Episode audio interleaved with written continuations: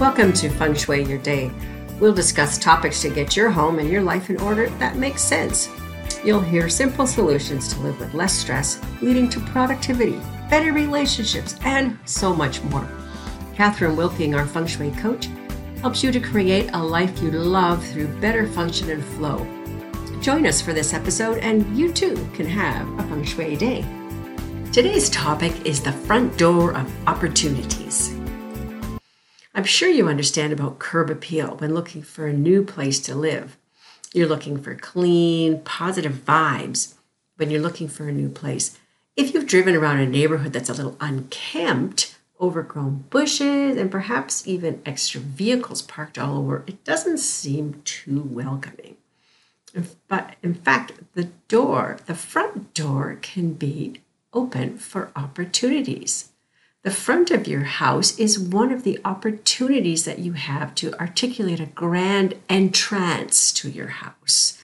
An entrance, perfectly balanced, can cultivate a steady flow of wealth and prosperity right to your front door. Imagine what can happen if you get this right. As many of you know, I've moved clean across the country last year into a cottage home circa 1982 and updating a few things at a time. And this past summer, we finally decided on a new front door, which led to knocking off the porch and new steps and a new pathway. Yep, I just didn't know when to stop. While agreed that the old door was dated, it was functional, but it lacked flow and warmth and prestige.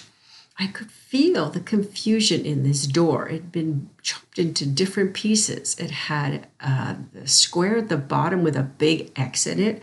It had the rectangle, the little windows in there, and a spacer. It had one of these little ellipse windows in the transom. It was very confusing. A new door can raise the bar in your home. So my intention was to match the tall lines of the bay window and provide the aha moment and wonder that we wanted from an entrance, a beautiful entranceway. Our new door provides warmth, love, and light into our space with new locks and a new tiled porch. We are ecstatic. This north corner does not provide a lot of sunlight, and it was best to remove some of the bushes and use some pea gravel to clean up this corner. I am thrilled. Many people ask about painting their front door a deep red color. And the answer to that question is, well, that depends. Painting your door a contrasting color to the house is a great idea, as this identifies the entrance and calls attention to opportunities to arrive at your front door. Not just the pizza guy and not the mail guy either, but social services, ambulances, and anything else that can come. All your friends. It's beautiful. Red, orange, hot colors certainly work well to state, look at me, I'm over here. And in contrast, the cool colors of the blues and the greens do well for a south-facing door.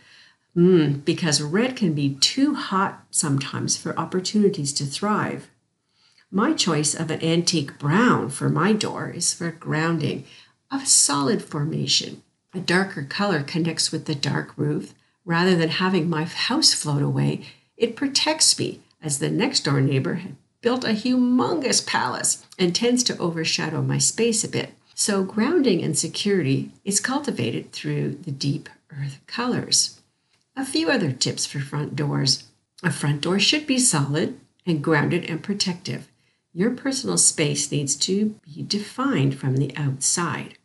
Your front door should be visible from the curb with easy to read numbers and clearly accessible, without hiding behind any bushes. A proper mat at the front door will initiate a person to stop, breathe, wipe their feet, and leave the outside energy outside. So take the shoes off and leave them at the door if you can. And lastly, posting sentinels at the front door can reinforce protection. You've probably seen this in your neighborhood.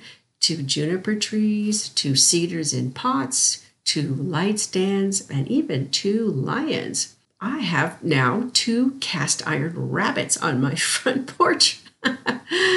See, rabbits are constantly reproducing in abundance, and most people like them, so I have rabbits on my front door. Your sentinels can be anything you like, and yet they must be heavy so they don't blow over, right? They'll be permanent and placed equally on sides of the front of your door, the house, or the driveway. I'm still shopping for the best doormat and some heavy concrete spots for my space. But again, the choices I've made for my space are carefully thought out, but may not be the same solution for you. You see, I'm not perfect. I use what I can to set myself up for success every single day, and what works for me may not work for you. When doing any long-term permanent renovations in your home, ask a professional to help reveal the pros and the cons of these decisions. I'm Catherine Wilking of Feng Shui Designs.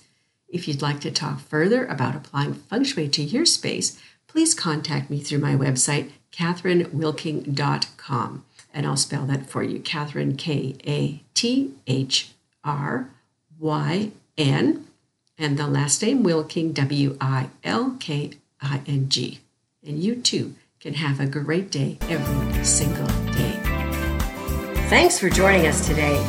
You've been listening to Feng Shui Your Day with Catherine Wilking, discussing practical solutions for life's issues and stress-free living. Are you still frustrated with your space? A little out of sorts? Catherine can help you shift things. Pick up your free gift, 10 Ways to Raise Qi Energy in Your Space, available at catherinewilking.com. Be aware of your environment, take charge, and above all, love your life. See you next week.